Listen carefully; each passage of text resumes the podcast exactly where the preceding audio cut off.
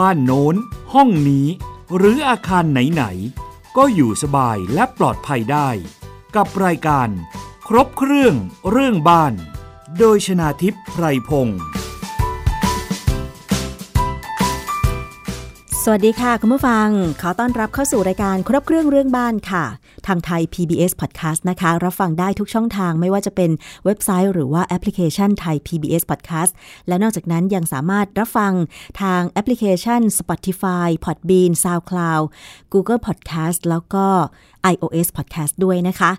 และสำหรับท่านที่อยู่ในต่างจังหวัด สามารถรับฟังผ่านสถานีวิทยุที่คุณกำลังรับฟังอยู่ในขณะนี้ค่ะ ถ้ามีคำถามเกี่ยวกับเรื่องของอาคารบ้านเรือนที่อยู่อาศัย ก็ส่งคำถามมาผ่านทางสื่อสังคมออนไลน์ของเรานะคะ ทุกช่องทางเลย ไม่ว่าจะเป็น Facebook Twitter นะคะ หรือว่าจะเป็น Instagram ก็ได้ค่ะ ของไทย PBS Podcast อย่าลืมกดติดตามกด Subscribe ช่อง YouTube ของเราด้วยนะคะ ประเด็นวันนี้ค่ะ เราพูดคุยกันเกี่ยวกับปัญหาอาคารในช่วงหน้าฝนกันสักนิดหนึ่งนะคะ หน้าฝนทีไรเนี่ย ก็มักจะมีปัญหาเกิดขึ้น ไม่ว่าจะเป็นเรื่องของอาคารไม่มั่นคงแข็งแรง โดยเฉพาะเรื่องของป้ายต่างๆ หรือปัญหาน้ำรั่วน้ำซึมนะคะ อันนี้เป็นปัญหาคลาสสิกเลยทีเดียวค่ะ เรามาดูกันเกี่ยวกับต้นตอของปัญหาน้ำรั่วน้ำซึมในอาคารก็คือเรื่องของท่อน้ำในอาคารใช่ไหมคะคุณผู้ฟัง มาดูกันถึงเรื่องของการออกแบบการก่อสร้าง การวางระบบ เราสามารถที่จะ ออกแบบก่อสร้างวางระบบท่อน้ำในอาคารบ้านเรือนของเราอย่างไร เพื่อไม่ให้มีปัญหาอุดตันนะคะ โดยเฉพาะบ้านที่มีดาดฟ้าเนี่ยจะออกแบบอย่างไร เวลาฝนตกลงมาแล้วน้ำไม่ขังดาดฟ้า การระบายน้ำเป็นไปด้วยดี รวมถึงการระบาย น้ำจากตัวอาคารลงสู่ แหล่งน้ำสาธารณะ หรือว่าด้านนอกอาคารเพื่อไม่ให้น้ำเอ่อท่วมอาคารนะคะ ซึ่งวันนี้ค่ะดิฉันได้เรียนเชิญนะคะ รองศาสตราจารย์อเนกสิริพานิชกรนะคะ ผู้อำนวยการสำนักวิจัยและบริการวิทยาศาสตร์ และเทคโนโลยี มหาวิทยาลัย เทคโนโลยี พระจอมเกล้าธนบุรีค่ะ มาพูดคุยกันเรื่องนี้ สวัสดีค่ะ อาจารย์อเนกค่ะ สวัสดีครับคุณน้ำครับท่านผู้ฟังครับ อาจารย์คะวันนี้ขอบคุณมากเลยนะคะ ที่กรุณาร่วมรายการครบเครื่องเรื่องบ้านค่ะ ปัญหาคลาสสิกในช่วงหน้าฝนเลยก็ว่าได้นะคะ เรื่องของการระบายน้ำจากบนดาดฟ้าบนหลังคา เพื่อไม่ให้มีปัญหาน้ำรั่วน้ำซึม ระบายน้ำได้ดี อาจารย์คะในฐานะวิศวกร อาจารย์จะแนะนำเรื่องของการออกแบบและวางระบบท่อน้ำหรือว่าการระบายน้ำในอาคารอย่างไรคะอาจารย์ แยกเป็นสองส่วนนะครับ ส่วนที่คุณน้ำพูดถึงนี้ก็เป็นประเด็นสำคัญนะครับ ในเรื่องการระบายน้ำในตัวอาคารเองนะครับ ซึ่งส่วนที่2เนี่ยผมจะขออนุญาตเพิ่มเติมก็คือ การระบายน้ำภายนอกอาคารที่จริงแล้วเนี่ยพวกเรากลัวในเรื่องของน้ำฝนนะครับ ในในช่วงฤดูฝนเนี่ยนะครับ เพราะฉะนั้นเมื่อเมื่อฝนตกลงมานะครับ ในอาคารบ้านเรือนของเราเนี่ยนะครับ ตัวน้ำฝนเองเนี่ยที่ภาษาภาษาราชการเนี่ยเรียกว่าน้ำท่านะครับ น้ำท่าหรือภาษาอังกฤษเรียกว่า run off เนี่ยมันก็จะเป็นการรวมน้ำนะครับ แล้วก็ไหลนะครับ ไหลลงมารวมกันในกรณีนี้ถ้าเกิดว่าในสมัยก่อนเนี่ยมาพูดถึงเรื่องอาคารบ้านเรือนในอดีตนะครับ เราจะยกไปถุนสูงบ้างนะครับ หรือจะมีบ่อน้ำใต้ใต้อาคารบ้างลักษณะนั้นก็จะเป็นที่ระบบจะเพิ่มเติมในภายหลังนะครับทีนี้ผมขออนุญาตไปที่อันแรกนะครับ ก็คือเรื่องของน้ำที่ระบายในอาคารนะครับเขาแบ่งออกเป็นสองส่วนเช่นกันนะครับ ส่วนที่หนึ่งก็คือในฤดูฝนนี้แล้วก็กลัวฝนเนี่ยนะครับ พวกเรามีบาดฟ้านะครับ ส่วนใหญ่แล้วก็จะมีท่อที่ระบายน้ำจากข้างบนข้างล่างนะครับอันที่หนึ่งเนี่ยถ้าถ้าเขาไม่อุดตันเนี่ยนะครับคำว่าอุดตันเนี่ยโดยปกติแล้วเนี่ย มันควรจะมีเซนเนอร์นะครับ ในการกรองนะครับ พวกใบไม้อะไรต่างๆนะครับ ซึ่งถ้าใบไม้ตอนนั้นไปอุดตันเนี่ยก็แน่นอนว่าน้ำเองก็จะท่วมขังนะครับ ซึ่งการท่วมขังนี่นอกจากจะ ทำให้เกิดการรั่วซึมไปบนฝ้าอาคารแล้วเนี่ยบางครั้งนี่เป็นอันตรายด้วยนะครับเนื่องจากน้ำหนักบรรทุกของน้ำเนี่ยสิบเซนก็หลบก็เท่ากับร้อยกิโลแล้วนะครับยี่สิบเซนนี่เท่ากับสองร้อยกิโลนะครับซึ่งโดยทั่วไปแล้วเนี่ยเราออกแบบไว้แค่ประมาณร้อยถึงร้อยห้าสิบนะครับ เพราะฉะนั้นเนี่ยต้องสังเกตดูว่าท่อที่เราที่เรามีอยู่นะครับเป็นเอ่อเป็นท่อท่อท่อในแนวดิ่งนะครับ ที่ระบายน้ำจากดาดฟ้าเนี่ยมันตันหรือไม่นะครับ ประเด็นที่หนึ่ง ทีนี้ถ้าเกิดว่าไปดูแล้วปรากฏว่ามันไม่ได้มีลักษณะการตันจากใบไม้นะครับ หรือเศษผงเนี่ย มันเป็นไปได้ไหมว่าท่ออากาศเราเราเราเสียไปนะครับโดยทั่วไปแล้วเนี่ย ท่ออากาศถ้าเกิดสูญเสียไปเนี่ยนะครับ มันก็จะทำให้มีความดันที่เกิดในท่อนั้นเนี่ยน้ำก็จะไหลลงไม่ได้ค่ะนะครับ อันนี้ก็จะไปพ่วงกับเรื่องของน้ำจากสุขภัณฑ์จากอะไรต่างๆเราเห็นว่าในช่วงหน้าฝนเนี่ยนะครับ ระดับน้ำใต้ดินก็จะสูงขึ้นนะครับ เพราะฉะนั้นการที่จะระบาย ของภายในอาคารนี้ก็จะลำบากขึ้นนะครับค่ะ อาจารย์คะถามนิดนึงค่ะ เรื่องของการออกแบบ ขนาดของท่อระบายจากส่วนบนสุดของอาคาร ถ้าเป็นอาคารพาณิชย์ก็จะคือดาดฟ้า ซึ่งส่วนส่วนมากที่เราเห็นกันอยู่ก็คือดาดฟ้าของอาคารพาณิชย์หรือทาวน์เฮาส์เนี่ย มันไม่มีหลังคาคลุมใช่ไหมคะ แต่ถ้าเป็นอาคารอย่างเช่น บ้านเดี่ยวสองชั้น อะไรอย่างเงี้ย มันก็จะมีหลังคา ทีนี้ขนาดของท่อที่เหมาะสมในการที่จะสามารถรับน้ำเวลาฝนตกได้ เอาเป็นว่าเบาสุดถึงหนักสุดแบบประมาณว่าเท่าไหร่นะคะ 60มิลิเมตรต่อชั่วโมงอะไรอย่างเงี้ยอาจารย์ มันควรจะเป็นท่อขนาดไหนที่จะเหมาะสมคะอาจารย์ คือถ้าเป็นถ้าเป็นลักษณะบ้านที่มีหลังคานะครับเพราะฉะนั้นเนี่ย น้ำฝนที่ไหลลงนะครับ ก็จะไหลลงพื้นที่โดยรอบนะครับค่ะซึ่งโดยทั่วไปถ้าเป็นอาคารขนาดใหญ่เนี่ยนะครับตามกฎหมายเลยเนี่ยอย่างเช่นเราพักอาศัยในคอนโดมิเนียมเนี่ยเเขาจะคำนวณนะครับปริมาณน้ำฝนเนี่ยนะครับ อาจจะ 6 ปีถึง 10 ปีนะครับคาบการเกิดซ้ำความหมายคือว่า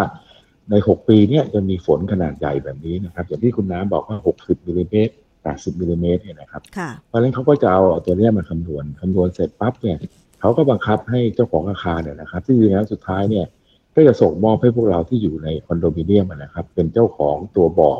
เราเรียกตัวนี้ว่าเป็นบ่อหน่วงน้ำนะครับ ปัจจุบันนี้เนี่ยบ่อหน่วงน้ำเนี่ยก็จะขึ้นอยู่กับพื้นที่นะครับ แล้วบ่อหน่วงน้ำเนี่ยก็สามารถที่จะคำนวณตัวท่อนะครับ ที่ระบายน้ำจากผิวผิวอาคารนะครับผิวดินของอาคารเนี่ยไหลลงในท่อนี้นะครับ และตามกฎหมายเนี่ยนะครับไอ้บ่อหน่วงน้ำเนี่ย ก็จะไม่มีการปั๊มลงไปบนทางสาธารณะนะครับ ก็มีความจำเป็นที่จะต้องให้มันไหลไปตาม gravity นะครับ เพราะฉะนั้นบ่อลงน้ำเนี่ยเป็นสาสำคัญสำหรับอาคารนะครับขนาดใหญ่หรือหรืออาคารบ้านเราเนี่ยในกรณีที่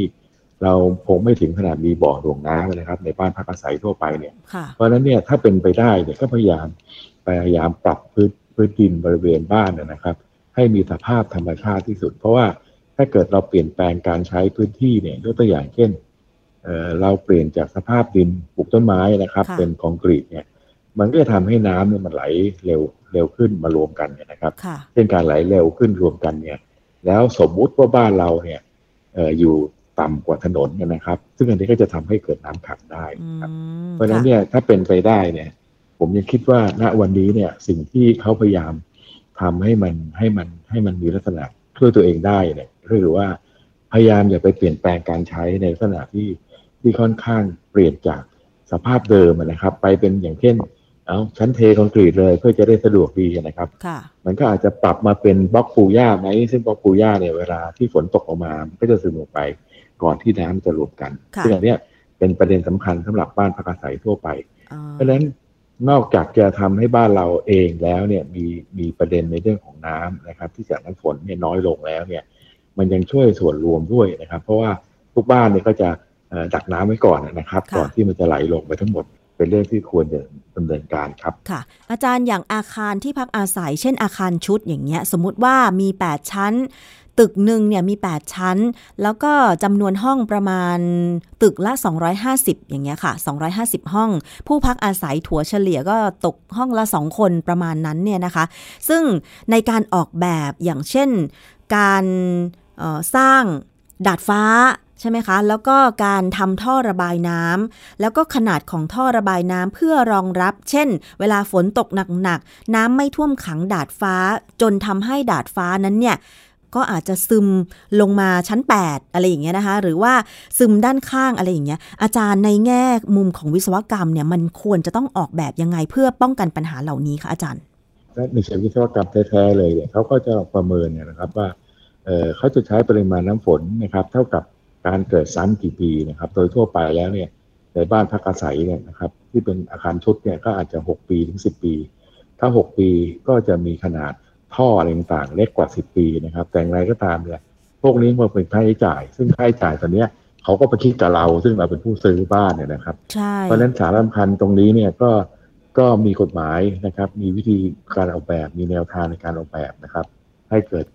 จำนวนท่อนะครับที่สามารถรองรับได้ นะครับแล้วก็ในวิศวกรรมในปัจจุบันสมัยใหม่เนี่ยมันจะมีระบบท่อที่สามารถเดรนน้ำได้เร็วมากนะครับค่ะมันก็ทำให้ไอตัวไอท่อในแนวดิ่งนะครับ ที่รับน้ำฝนเนี่ยมันมีปริมาณที่น้อยลงนะครับ อย่างเช่นหลังคาใหญ่ๆ อย่างซูเปอร์สโตร์เนี่ยเขาจะใช้ระบบการระบายน้ำแบบไซฟอนนะครับ เพราะฉะนั้นพอน้ำไหลเข้ามาปั๊บเนี่ย มันก็จะมีตะแกรงเดี๋ยวนึกภาพตามนะครับค่ะมันมีตะแกรงมันมี มันมีท่อใช่ไหมครับค่ะแล้วตรงท่อนั้นก็จะมีตะแกรงที่มีลักษณะเฉียงแบบพัดลมแบบ แบบใบพัดเครื่องบินเนี่ยนะครับอ๋อเพราะฉะนั้นพอน้ำมันไหลมาปั๊บเนี่ยมันก็จะเปลี่ยนสภาพตัวเองเนี่ยไหลวนนี่หรอกไหมครับ เหมือนเราทำไซฟอนไหลวนตรงปากท่อ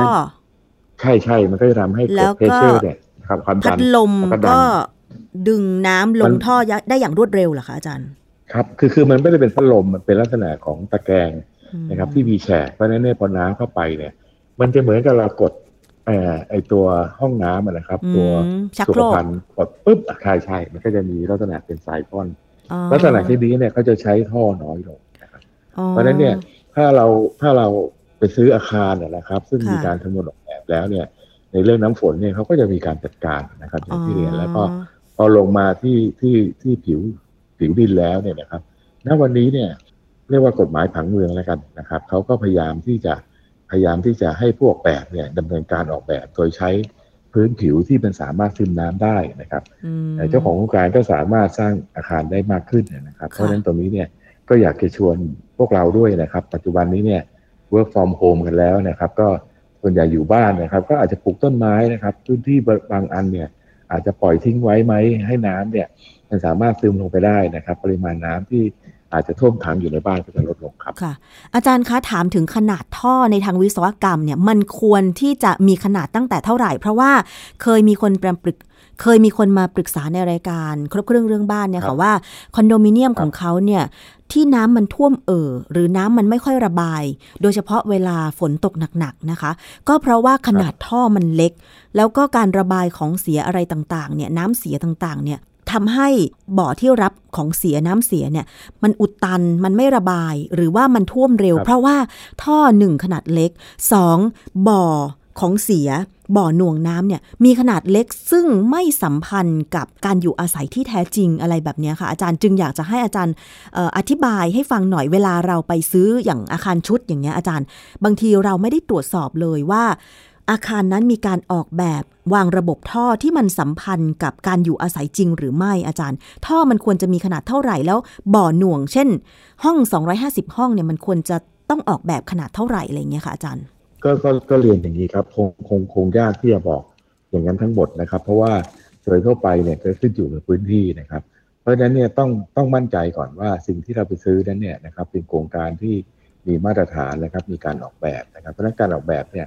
อาจจะเริ่มต้นในบ้านเล็กๆนะครับสักสองนิ้วสองนิ้วครึ่งสามนิ้วไปถึงสี่นิ้ว หรือในกรณีที่มีขนาดใหญ่มากเนี่ยอาจจะเป็นท่อขนาดใหญ่มากนะครับ แล้วก็ในทุกในทุกยูนิตเนี่ยก็จะมีท่ออากาศนะครับ ส่วนใหญ่ก็จะเปิดเอ่อช่องชาร์ปดูนะครับ ถ้าเราไปดูเนี่ยเอ่อเราอาจจะสังเกตดูว่างานระบบเขาเนี่ยนะครับ มันจะมีท่ออยู่ใน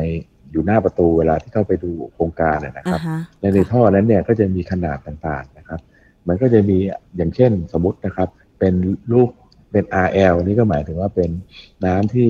ทำการระบายน้ำฝนนะครับจากด้านบนไปด้านล่าง ก็ดูว่าอาคารเราเนี่ยมีขนาดใหญ่พอสมควรไหม ถ้ามีขนาดใหญ่ พวกนี้ก็จะต้องมีขนาดที่ใหญ่ลงใหญ่ขึ้นนะครับ ในบริเวณชั้นที่ต่ำลงนะครับอือฮึแต่ทั้งหมดทั้งปวงเนี่ยเอ่อต้องต้องเรียนอย่างนี้ครับคุณน้ำมันคงไม่สามารถบอกได้ว่า ไปดูแล้วเนี่ยได้ได้ได้ท่อขนาดเท่าไหร่นะครับ เพราะทั้งหมดเนี่ยมันต้องถูกผ่าน การคำนวณนะครับอือฮึโดยเฉพาะยิ่งเรื่องเรื่องน้ำเสียก็เช่นกันนะครับ น้ำเสียทั่วไปแล้วของการคำนวณเนี่ย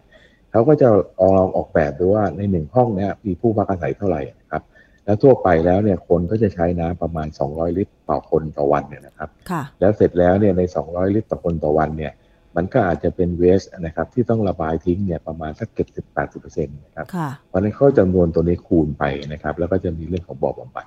อาจารย์ทีนี้ถามเป็นเบื้องต้นสมมุติว่าไม่มีความรู้ด้านวิศวกรรมอะไรเลย ไปซื้อโครงการที่อยู่อาศัย เช่นอาคารชุดแล้ว เราควรจะดูยังไงว่า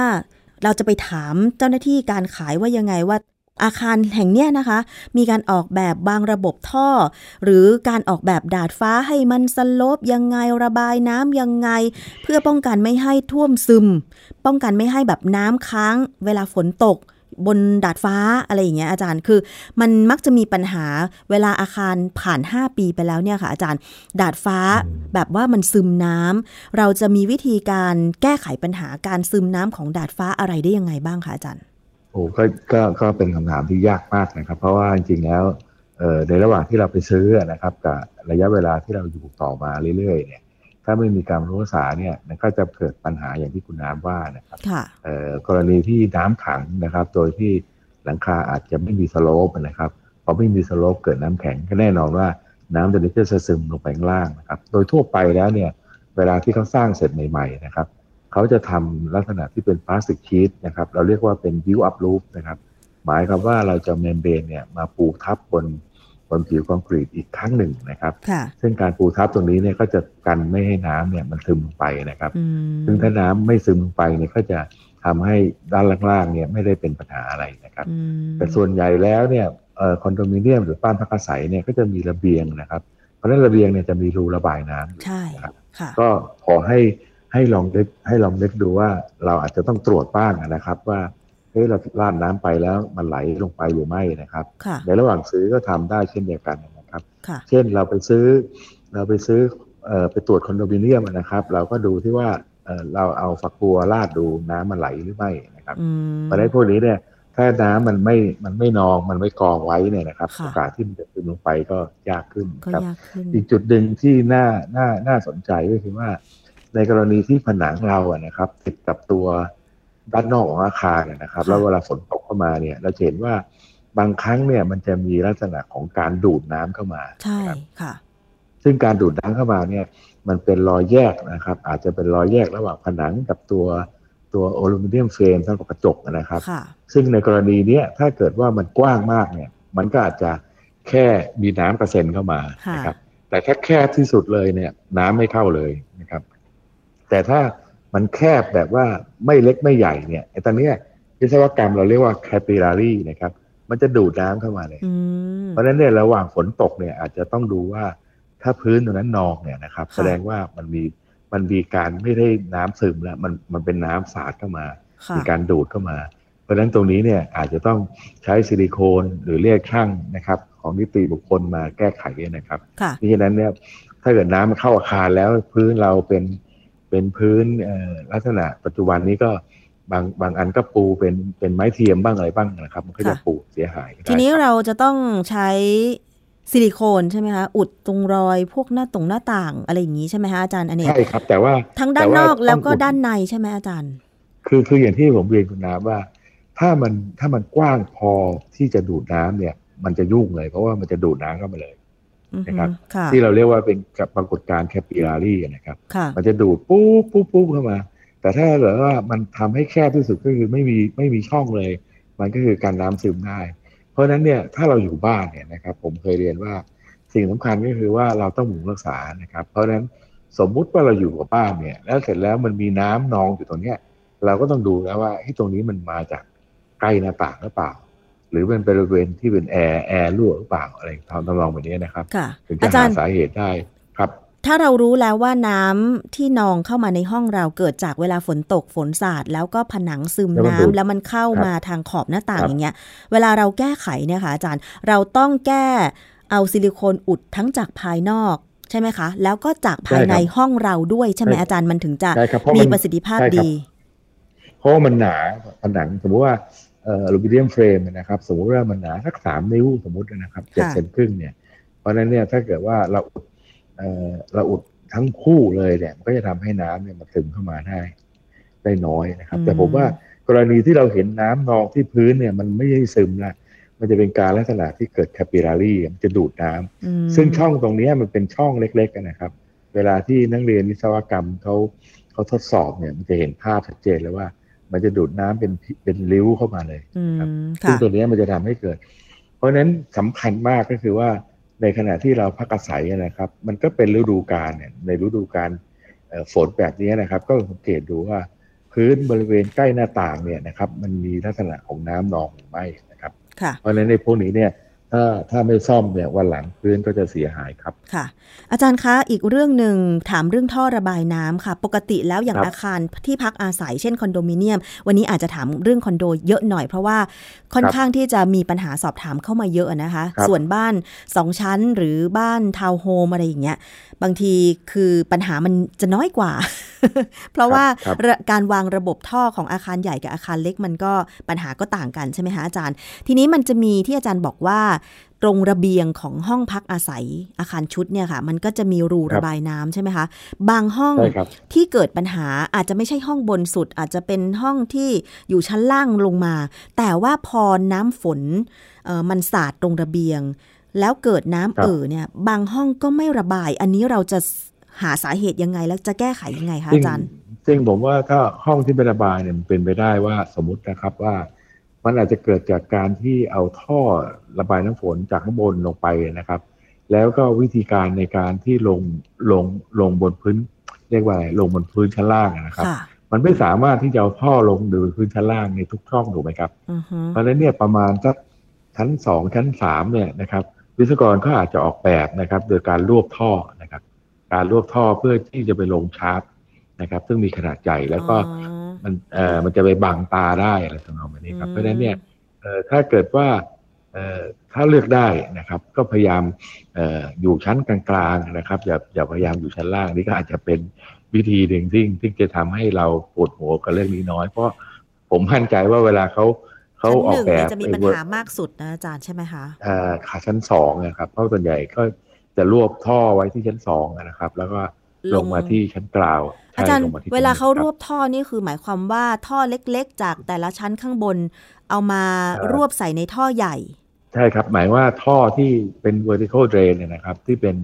รูจากระบายน้ำเนี่ยก็จะมารวมเป็นท่อนะครับก็อาจจะสามสี่ห้องรวมรวมชุดหนึ่งนะครับอืมก็จะลงไป แล้วเวลาเพราะฉะนั้นเขาตัวเนี้ยรวบท่อนี่องครับศาความชันนี่มันได้ไหมอาจารย์เขาก็ต้องมีวิธีการนะครับ ในการเลือกอุปกรณ์นะครับ ในการต่อนะครับ อาจจะเป็นข้อข้อข้ออะไรต่างๆนะครับซึ่งอันนี้อืมถ้าเกิดว่าอาคารเอ่อก็ต้องเรียนว่าถ้าอาคารออกแบบดีในระบบดีเนี่ยก็ก็จะก็จะเป็นประโยชน์มากนะครับครับ อาจารย์ที่ครับพักอาศัยได้ครับส่วนมากตอนนี้ใช้วิธีการรวบท่อ ระบายน้ำจากข้างบนมารวบตรงชั้นสองลงระบายสู่ชั้นหนึ่งหมดเลยใช่ไหมอาจารย์ ทั้งหมดเป็นอย่างนั้นครับ แต่ว่าบางทีก็แล้วแต่นะครับบางทีก็ถ้าอาคารสูงมากเนี่ย มันก็อาจจะมีบางฟลอร์ที่สามารถที่จะ ทำเป็น machine room นะครับ มันก็จะรวบไปในบริเวณชั้นนั้น ซึ่งอืมอันนี้ก็จะเกิดขึ้นกับอาคารที่สูงมากนะครับอืมเพราะฉะนั้นไอ้เรื่องเรื่องการระบายน้ำโดยเฉพาะยิ่งในในลักษณะของระเบียงเนี่ยเราต้องเรียกว่าอะไรครับ หมายว่าเวลาเกิดหน้าฝนเนี่ยเราก็ต้องคอยดูนะครับ หรือแม้แต่เราพักอาศัยบ้านพักอาศัยเนี่ยก็จะมีระเบียงใช่ไหมครับใช่ในระเบียงตรงนี้เองก็อาจจะมีน้ำท่วมขังนะครับ เพราะฉะนั้นอือฮึก็ออกไปดูบ้างนะครับ เพราะฉะนั้น ถ้ามีระเบียงก็ออกไปใช้บ้าง แต่พวกเรานี่แปลกก็คือว่าไม่ค่อเวยลาซื้อบ้านก็อยากมีระเบียง แต่ว่าจริง ๆ ไม่เคยออกไปเลย ใช่ ระเบียงก็จะฝุ่นหนา เตอะใบไม้ เวลาถูกใบต้องไม้ปลิวก็ไปอยู่แต่ตรงตอนระนี้เบีเรายง work from ครับ เรา work from home ก็น่าจะใช้พื้นที่ตรงระเบียงไปตั้งโต๊ะตั้งเก้าอี้ทานกาแฟบ้างอะไรเงี้ยมันก็จะทำให้เราสามารถดูดูแลได้ เพราะฉะนั้นเนี่ยบางทีแล้วเนี่ยปรากฏว่าเอ่อ น้ำมันขังนะครับ ตรงระเบียงชั้นสองเนี่ย แล้วมันก็ซึมลอดไป เพราะว่าไอ้พื้นชั้นชั้น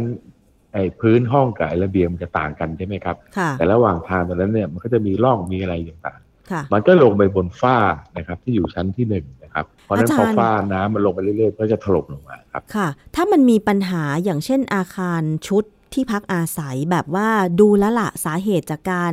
ที่ระบายน้ำจากอาคารมา แล้วมันเอ่อท่วม